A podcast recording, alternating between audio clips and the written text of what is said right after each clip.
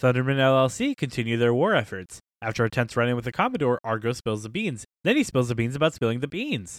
The Unbroken Chain higher ups are not pleased. The boys also make contact with Rainier in hopes of winning her dad, the Undying Lord, to their case. To top it all off, it seems the boys have some explaining to do.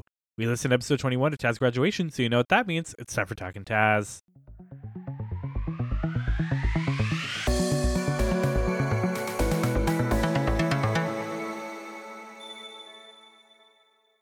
Hello, everyone, and welcome back to Talking Taz, your weekly journey through the worlds of the Adventure Zone graduation. With you, as always, is me, your host and producer, PJ, and with me, as always, is my lovely co host, Lauren. Hello. Lauren, what did you think of this episode? I really, really liked this episode. We had talked before about how the boys get to like pick which NPCs they want to join their war efforts with this army against Gray that's looming.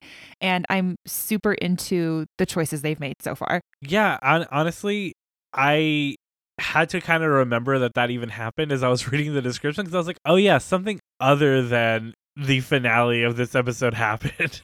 Oh, yeah, no, that finale like was so insane. And after listening to it, I was like shook for a good half an hour afterwards. But there was like a whole episode before before that happened.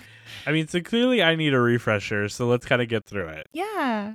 We start the episode as Argo goes looking to meet with the Unbroken Chain to convince him to join the Thundermen's war efforts. As he enters Jackal's classroom, he sees the Commodore coming from the balcony where Argo can safely assume he was talking with the Jackal. Oh my god. He sees Argo and sizes him up, walking directly to him with his hand outstretched. Saying Argo is the young Spray he's heard so much about, Hmm. which we learned Spray is like kind of a racist term against uh, Water Genasi. Yeah, it is confirmed very shortly after this conversation, actually. So, Argo laughs but says he isn't crazy about the terminology. The Commodore says not to mind a little good natured ribbing, and that he's heard so much about Argo. Then he says that Argo looks familiar and he realizes, oh, you must be Shabri's son. yikes. And then he's like, oh, it's a shame what happened to your mom. And I was like, mm, you murderous bastard. Right? Yeah. Big, uh, great big shame. I'm real sad about it, asshole. Argo agrees, saying he misses her every day and that he thinks of the Commodore often. Anytime he thinks about her, he thinks about him. Hmm. The Commodore says Argo seems to be doing well, and Argo admits that the Commodore is the whole reason he's at the school. And obviously, this is where he tells him, like, yeah, I want to be your sidekick, essentially. Yeah. And he says, oh, I've never worked with a spray before. And he's like, well, I've got to go. I've got incredible lectures to give. And he says he'll talk with Argo and his friends later. Ugh. Ugh. So he's so slimy and like just gross. Yeah, I hate him. Ugh, and same. again, so he kind of explains that spray is essentially like a racist terminology against Water Genasi saying that the mother was impregnated as the water sprayed up into them, basically, Yeah. Yeah. which is gross. That's super gross. I instantly was like, that's disgusting. Thank you for putting that in my head. Griffin jokes that he smashes him with his maul and that the arc is over. but I was like, and I was like, yeah, please do. But actually, though, I know it was a joke, but could you please just like smack him for me? That'd be great. Clint's also like, I'm gonna kill it. I'm back to wanting to kill him, but he's also like, no, I'm kidding. I'm kidding. No, but it's okay to like want to kill him because Yeah. I do too. you know, after confirming that the other Thundermen have full knowledge of the Commodore and Argo's mission to get revenge, which we established in episode 20, Mm-hmm. for us, we're like, oh, it's been a week. How does he forget? But for them, it's been like two or four months or whatever. Yeah. So never fully understood this. Maybe you know. They record like a super long session and then cut it up into episodes, or do they only record one episode no, I think they time? just record one episode at a time. okay. Okay. And they record like with gaps, w- which we can assume because they talk about like, well, it's been two months since, you know, it's been two weeks, it's been two months, like, so whatever, since that thing happened. mm-hmm. So I mean, it it's it's gaps, especially when you consider like you know again they take holidays off, they take time off for like family Mhm. stuff, they take weeks off whenever they have like a the, the Adventure Zone zone or like you know Or a on, like, a- special Or like are traveling for something. exactly. Yeah. So I mean, again for us it's like oh yeah that thing that happened last episode, and for them it's like oh yeah that thing that happened like a month ago. yeah. Yeah. They always have much bigger time jumps than we do. The Fearbolg says the Commodore seems like a dick, and I agree. 100%. Uh, Argo basically explains kind of what we know that Shabri was working for the Commodore, uh, but that she was a privateer for him, and he betrayed her by setting up the ambush and then not arriving to help her out. But I mean, didn't need to help her out because he set it up. Yeah. Yeah, exactly.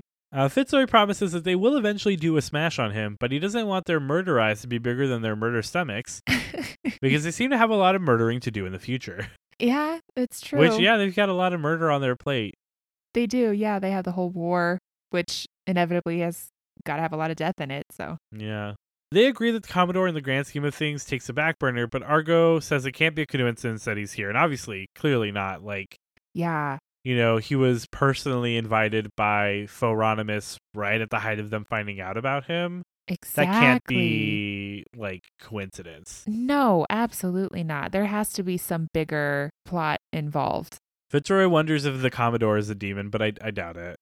No, I don't think he is either. But I, I will say I think there's probably a lot of people that are just in league with Gray, That's knowing true. full well that he is a demon lord. yeah, just like normal people who he's recruited to his his own war efforts. Argo moves towards the balcony where there is no Gary, so it's, so it's the best place to have a clandestine conversation, and Jackal is indeed seemingly waiting for him. Griffin clarifies that Fitzroy and the Fearbolg aren't there for the conversation, and Clint says he has every intention of making them members of the Unbroken Chain so they can be fully in the know. Mm. Griffin points out that they have no idea what the Unbroken Chain is, and Argo says he's going to talk to Jackal, saying he's a member of the secret society he's a part of, and basically reveals everything. He does. He 100% just like comes out with all of it. It's funny, and I mean, I'm jumping ahead a bit here, but he even says some of the members. Yes. And then later on, when he's talking to Jackal, he's like, they don't know who's in it. And I don't even think he was lying. I think he just forgot that, like, three minutes ago, he said who was in it. Not everyone, obviously, but some people. Yeah, no, he. it wouldn't surprise me if he completely forgot that he just did that. Obviously, he explains that they were having him investigate Fitzroy for his source of magic. And Fitzroy kind of worries that if they know that he knows, they'll dissect him. And the Fearbolg says he will not let this dissection happen. That's that's true friendship right there. That is what he says. He's like, you know, he doesn't wish to see Fitzroy dissected, which Fitzroy says is the true mark of friendship. It is. You know, I wouldn't want to see you dissected either. I guess that's true friendship after all. Despite all of our arguments, kids, we're best friends. Fitzroy wonders if they are going to tell the Unbroken Chain that they, the Thundermen, know about their existence. Not confident that they could keep up the subterfuge necessary to pretend they don't know about it, and Argo agrees, mm. saying he doesn't want to play games anymore. And essentially, he says he wants to tell them everything. He The kind of Fearbolg already does has. clarify. Yeah, the Fearbolg. Well, he wants to tell the Unbroken Chain everything too. That's true. Yeah, it does bo- go both ways. The Fearbolg clarifies that this is a secret group and that he doesn't really do well with secrets. and there isn't like uh, so. Argo's like, well, it's a secret about Fitzroy, and Fitzroy is like, no, I mean, I think he means like the group as a whole is a secret, my guy. Yeah, it's a secret organization. And then Argo's basically like, well, like lies of omission aren't lies, so you could lie like that. And it's like, I feel like The- I feel like we're splitting hairs. Also, I mean, a personal question: Do you consider lies of omission lies? yes, I do. I 100% do. Oh, I do. Yeah, of course they are. You're willingly picking and choosing what you're telling somebody, which means you're concealing another part of the Mhm. information, therefore lying. Yeah. I know a lot of people that are like, "Well, I didn't lie. I just didn't tell you the whole truth." And I'm like, "Guess what, bud? That's that's lying." That's a lie. Yeah. Thank you so much. Are we in the Serengeti? Because that's a lion. Oh, no. Argo goes to talk to Jackal, and Fitzroy casts an invisibility spell, uh, and using his meta magic, twins it on him and the Fearbolg. Super cool. Travis has Fitzroy roll on the wild magic table, and he gets my favorite effect, which is not being able to talk for a minute, and when you try, pink bubbles fly out of your mouth. yeah, you have mentioned that one before. It is my favorite because it's so ridiculous. It's so ridiculous. I mean, one of my other favorites is, you know, grow eight inches out of nowhere, and he's already had that one come to him too. So, as far as like meta magic goes, you've already had your wildest dreams come true well, of wild magic, yeah. for wild magic. Yeah. You know, yeah. Uh, But so, a side note here Travis is, I don't, I'm not mad about this. I want to clarify running fast and loose with wild magic rolls. He is having Griffin roll Just roll whenever he feels like it. Yes. He basically is like, oh, well, you know what? I'm going to have you roll for that, which isn't, again, I'm not saying that that's like a wrong way to do it because I personally also kind of go really ham with wi- my wild magic Mm-hmm. because, so, you know, the mechanic for wild magic is basically roll a d20. If you roll an at one, you have a wild magic. Mhm. Oh, you succeeded? Well, next time it's a 2 or a 1, and the next time it's a 3 2 1. And like that's how wild magic is supposed to work. I have it run it's a d20 and it's 10 plus your spell level that you cast, Mhm.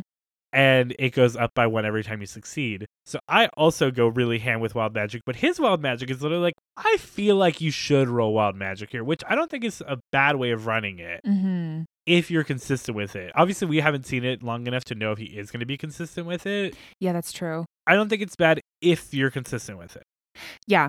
I personally I like having wild magic occur more often than it does in normal D&D. Yeah. So, I really like your mechanic and like you said, I don't mind Travis pulling out the wild magic sheet more often than it's used in standard D&D, but it does kind of feel like every time Fitzroy casts a spell, he's rolling whereas opposed to I have a like certain mechanics set in place so that when you reach this threshold, you'll have to roll no matter what. Yeah. And there's a lot of things that Travis does, we've talked about, where rather than instituting a mechanic in place, he just kind of like wings it, which Mhm. isn't the worst thing. But at the end of the No. day, I think D&D needs to be mechanics based Yeah, that's how for the story built. to matter. Exactly. Because yes, RP is fun. Yes, RP tends to be like the thing everyone is clamoring for, but there are rules and mechanics set up to help with the storytelling. yeah. And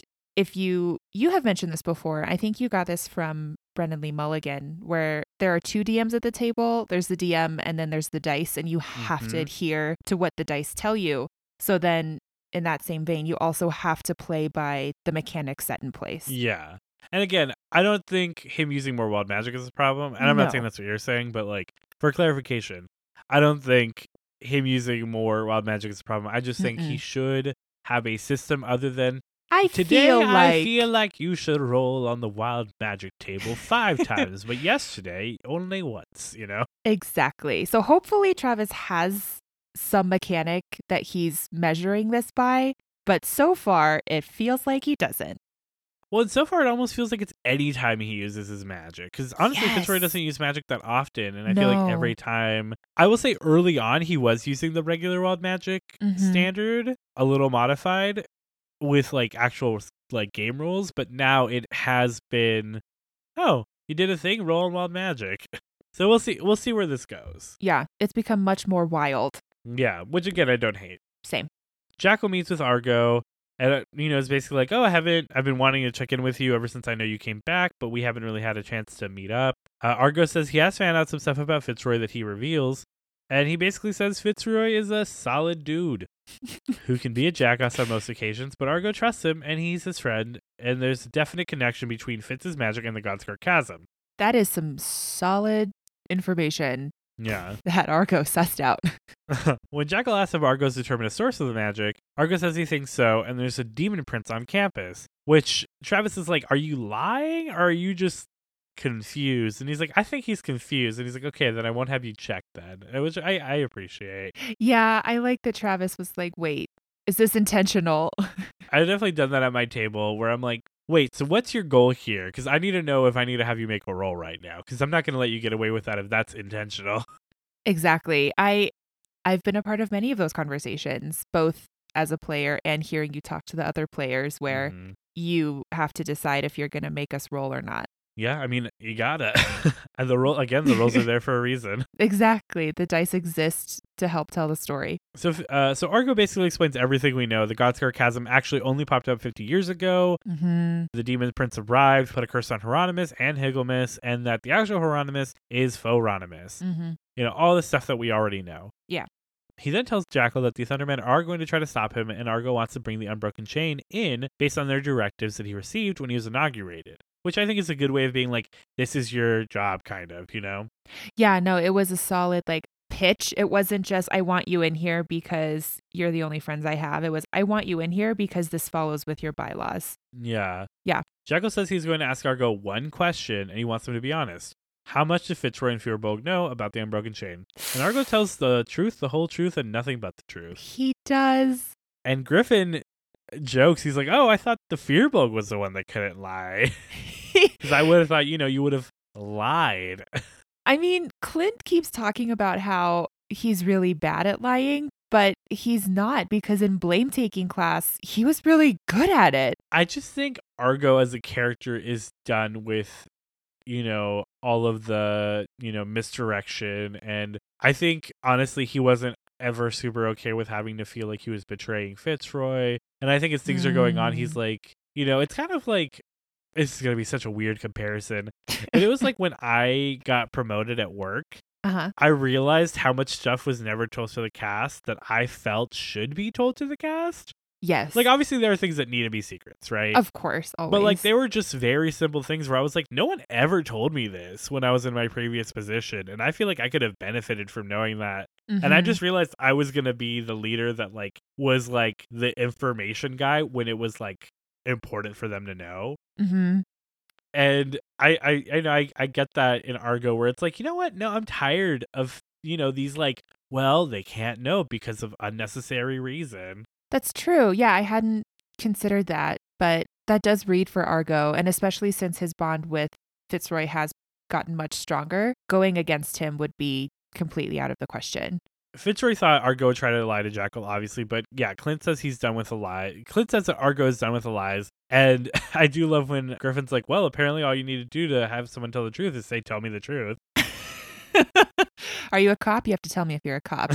Are you lying? You have to tell me if you're lying. If only it were that easy. If only. Jackal admits to knowing some of this information from Sabor, and that they have called an emergency meeting for tonight. He will be putting another item on the docket tonight, a tribunal. Argo really quickly is like, uh, thanks for the invite. And that's when, I mean, kind of the conversation we had earlier, Travis has to be like, um, I mean, it's been two weeks for you, but it's been like two minutes for them since you talked to Sabor. So, Yeah, even I mean, it was Jackal first who kind of was like, "This is literally the first time I'm seeing you since you're back. Um, so Yeah. here's your invite." But Travis was then like testy and like, "Listen, I know it's a long time for us, but come on." They say the tribunal will be a trial for Argo, the Fearbolg, and Fitzroy because Argo told people outside of the unbroken chain about the unbroken chain, therefore breaking the chain. Argo agrees because he's confused, saying they'll show up so that they can try to convince them about what is happening and try to get their help. And Jackal's like, no, that's not what's happening. That's not what's happening here. I'm going to tell you what's happening as a favor to your mom, but you guys are on trial. And because they know, they have to be sworn in, basically. We have to see if they're worthy of being members of the Unbroken Chain. And if you're they're not, all three of you will have your minds erased. Yeah, that's like I mean, I get it because it's a secret organization, but like that's so insane. Ugh, yeah, no. I mean, it makes sense, but it's also terrifying. Very terrifying. I have a question because sometimes they refer to Jackal as the Jackal, and sometimes they refer to him as just Jackal. Is that his name? His is it name a is t- Jackal the Jackal Rodriguez. Is that a reference to something? No, I just that's Oh. where my brain went. I'm here for Jackal the Jackal Rodriguez. In canon, for our podcast at least, Jackal's last name is Rodriguez. oh my god. But they never explain it. No, I think I think his name is Jackal. But you know what? Honestly, what a great code name also is the Jackal. Because You who know, would it- think it's like- that you use your real name as your code name? Yeah, it's like it's like if your name was Black Mamba. you know, if your name was already a super cool name, what's your code name gonna be? George. The Defiler? No, it's gonna be like the Black Mamba. Yeah, That's true. If you already have a really sick name, why change it just for secrecy? yeah, I think uh, that's that's where we're gonna land on that. His name is uh, Jackal the Jackal Rodriguez.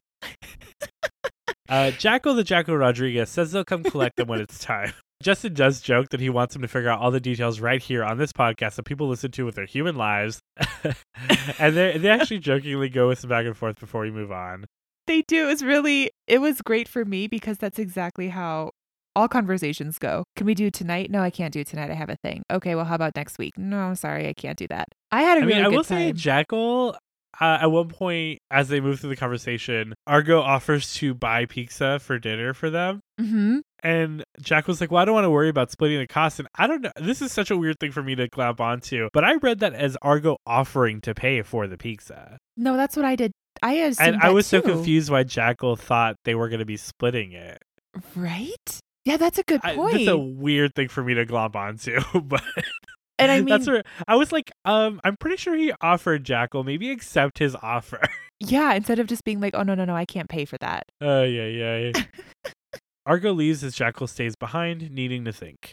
Fitzroy and the Fearbolg linger, watching Jackal. A- again, yeah, where you said they kind of keep calling him the Jackal, and I think that's more just them being confused. But now we also know he's Jackal the Jackal Rodriguez. Yeah, well, when they call him Jackal, that's his first name. The Jackal is his middle name, and then they no one ever knows his surname because he's a secret boy, but it's Rodriguez.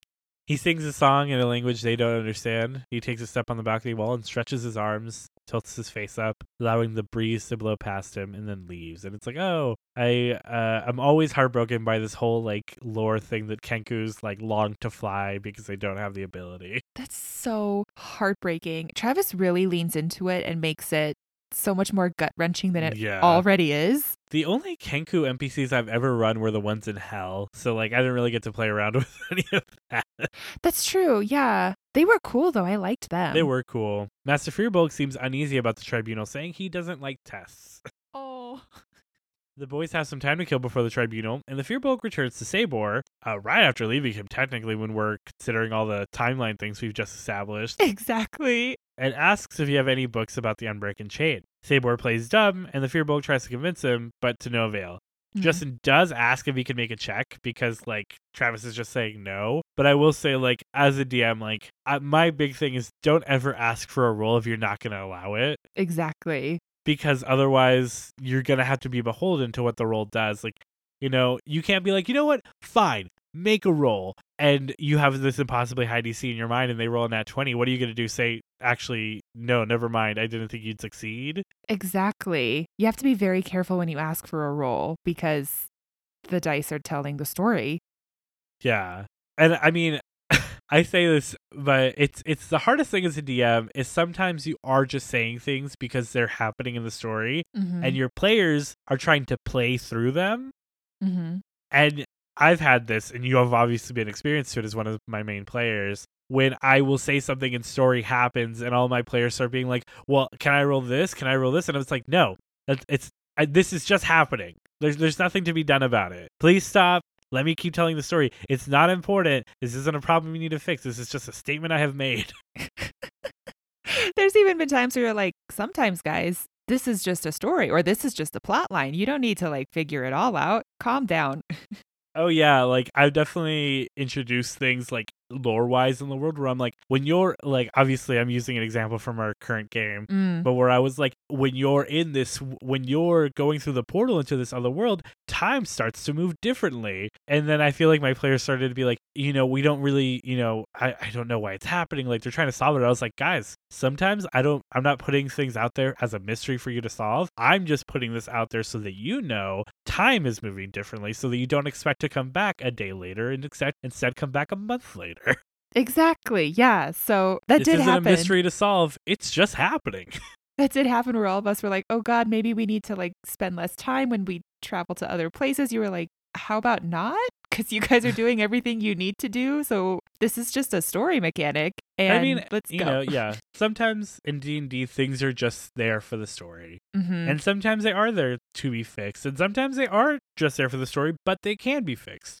D and D is a game of multitudes. It is. But listen to your DM kids. They know best. But he does agree to let him do the check, which I, I appreciate because I do think there's a world in which Sabor does give that information up. Yes, but it's Uh, not but this he one. fails. Yeah. So it's not this one. Uh, Fitzroy then says he would like to talk to Rainier by the big tree, playing fetch with some of her skeletons, which is uh, terribly cute. I mean, I think terribly disturbing, but we've been through this before. Yes, I love Rainier and her little skelly friends. I love Rainier. Her skelly friends are kind of creepy, but Shout out Noelle for the term skelly friends. because she had skelly friends, Winkin', Blinkin', and Nod. and then only nod. R.I.P. Winkin' and Blinkin'. Fitzroy asks if she can put the skeletons away or to at least have them wear capes to diminish the amount of exposed bone. And she's like, Capes? How have I never thought of that?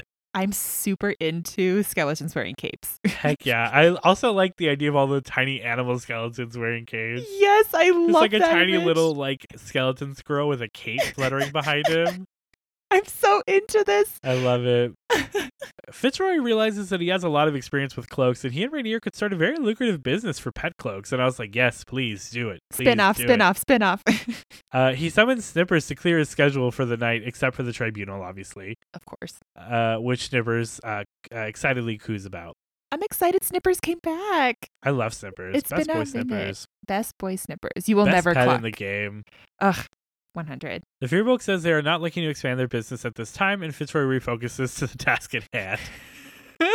I love that the Fearbolg is the like the business guru of the yeah. three. Rainier does quickly recognize that Fitzroy is much taller now, uh, Yeah, a whole eight inches. Yeah. and he's like, "That's not important. Are you working for the Demon Prince Gray?" And Rainier's like, "Why does everyone always think necromancers work for Demon Princes?"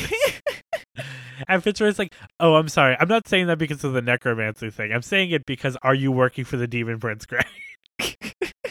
oh, no connection to your necromancy. You as a person. and she says she's not, and Fitzroy feels, and you know, Fitzroy believes her, so he fills her in on the whole situation. Obviously, as we're kind of go through many times in this episode, he does continue that he had a vision slash dream where Rainier had proposed marriage to him, Mhm. and she blushes, which Fitzroy says he wasn't expecting from her. Obviously, I was. We've got we've talked this ship to death. We have, yes, the ship exists in PJ's heart and not in mine. Well, and again, we now know for sure he's asexual, but not aromantic. I still ship it. You can still ship it. I still am hanging on to the asexual, a, romantic part right now.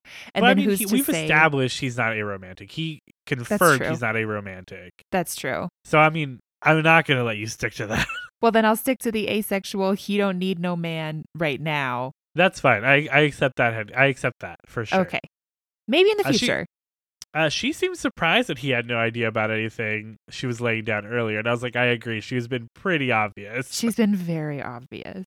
Uh, Fitzroy continues to say that he would like to have her help and her father's help, and when Rainier confirms that Fitzroy wants to meet her dad, she blushes again. I love, I love, I just, regardless of anything, even if they never end up together, I just, I want nothing but the best for Rainier. She's one of my favorites. Oh, 100%. I love Rainier. She is one of my favorite NPCs, and I hope she ends.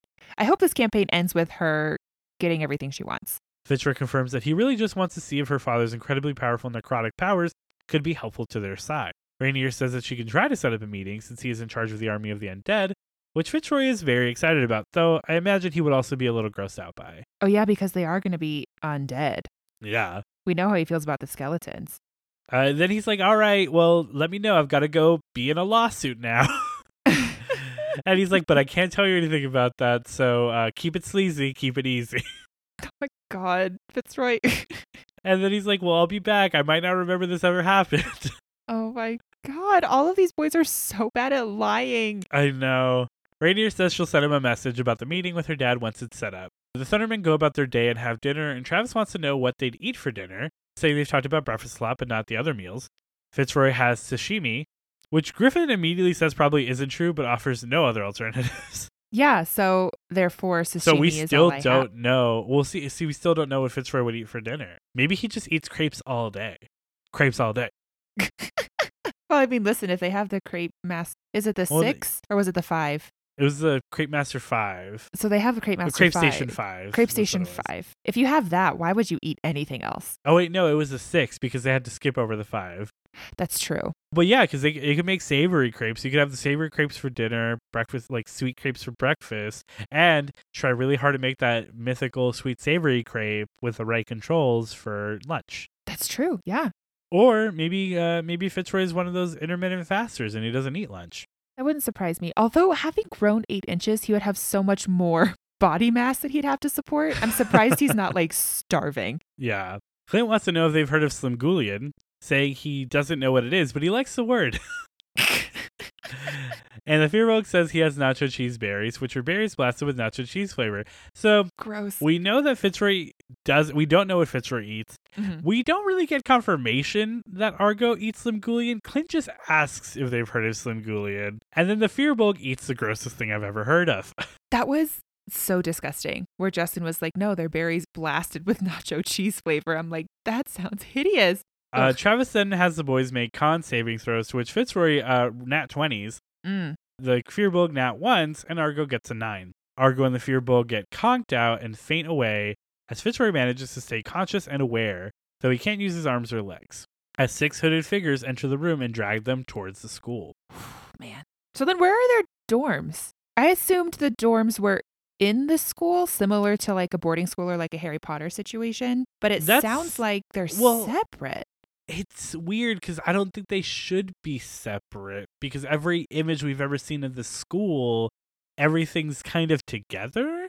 Yeah, but then Travis says that they knock the boys unconscious except for Fitzroy and then drag them it's to the school. So I was Maybe like, it is off campus. I've never thought of it that way because all the imagery we've ever seen hasn't been like that. yeah, I mean, college campuses do have dorms separate from like the classrooms, but that's not how I read this place at all. I don't know. Also, unrelated. I'm sorry to jump back on this. Do you know what slumgullion is? I sure don't. Do you? I don't either. Okay.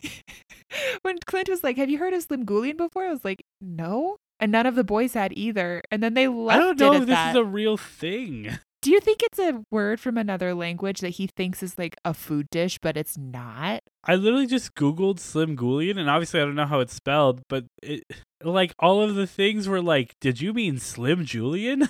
What's Slim Julian then? It's just like, it just thinks I'm saying Slim Julian. S- Oh, Like Okay. a slim guy named Julian.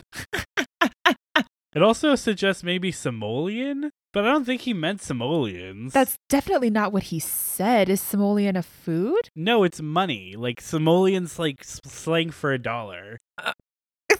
Did he invent this? I don't know. I can't find anything. Honestly, if anyone out there knows what the heck slumgullion is, please let us know. This is the big mystery of the entire campaign. I don't care about the Demon Prince Gray. I don't care that the Commodore's at the school. I don't care what the heck is going on with Chaos. I want to know what slumgullion is. Oh my god, it's gonna haunt me for the rest of my days. Ugh. Now you have this incomplete knowledge in your sponge brain that just doesn't have a logical end to it. Ugh, yeah, yeah. I have to move on, so I've stopped thinking about it. This is a hellscape for PJ. The hooded figures have the same shimmer of invisibility magic that Fitzroy used earlier as they all go downstairs. Fitzroy plays dead as he gathers information as to where they are and where they're headed. They go into the main building of the school, so again, eh, I don't even want to get into this, Yeah. and down into the lower floors to the forge. They're laid gently on the ground, and one figure removes their hood to reveal Mosh, the blacksmith. He dons the special gloves that allow him to reach into the flaming forge, pull the lever to turn off the fire, and then reveals the passageway that leads to the Unbroken Chains headquarters. The hooded figures take the boys in. Fitzroy can see a shimmer- the shimmering doorway uh, at the end of the passage with a large stone chamber beyond. As they pass through, the air is cooler and cleaner than the air in the forge, obviously, because it's not hot and on fire in here. Right, right. Uh, the hooded figures carefully place the boys in the chairs and takes their place behind them. Uh, they face the dais, and on top of which are three more chairs, the most elaborate in the center, obviously probably for whoever is judge. Mm-hmm. Hint, we know who it is. We know who it is. Another figure removes their hood to reveal the school medic, the elven woman Marie. Mhm. She steps forward and administers a potion, which wakes the boys up and sits in their chair upright. Another person steps forward and removes their hood, and it's a Goliath blacksmith Mosh, addressing the room, saying the responsibility of judging the tribunal usually falls to the senior member present. Mhm. Normally, that would be him, but as chance would have it, a member senior to him is currently visiting the school. Oh God. He seats himself in the left hand chair, and the Commodore comes around the podium and seats himself in the center, Oh no. Saying it's time to begin the tribunal of Fitzroy Argo and the Fearbolg as a giant smile crosses his face. Oh my God. I'm pissed. I'm so mad. I thought we were done with the Commodore after that whole like I thought we'd uncomfortable racist section. him. Oh no, I we were gonna get back At some to him, point, right? but not this soon. Not within the same episode. And not, oh man, this is honestly uh, uh, Chef's Kiss storytelling from Travis. Oh yeah, that was insane. I hated it, but that's because it was so good. It was so good. Even all the boys were like, "Oh no." oh man. And I knew it as soon as Mosh was like, uh, normally it would be me, but as chance put up, I was like, oh no, it's not the Commodore? I was also clued in, but that's because I was clued in by the music theme that Mhm. started as Argo's theme, but now has become like the Commodore's theme. Yeah. so that's when I was like, no, no way. And it totally is the Commodore. Oh my God. I'm not I'm not all ready for this tribunal. I'm not because either. it's gonna be rigged. It's hella Hashtag rigged. Stop the steal. Oh man, I yeah, I'm so nervous, but Ugh. we're gonna have to wait to see what happens. I know, and I'm so sad. I want to know now. I know, but that's all we have for you guys this week. Unfortunately, it's a wild, wild ending, a phenomenal cliffhanger to leave us on, Ugh. and a phenomenal cliffhanger to leave you on as well. so that's where we're gonna have to finish. Until next time, I've been PJ, I've been Lauren. and we'll see you next Thursday when we are once again talking Taz.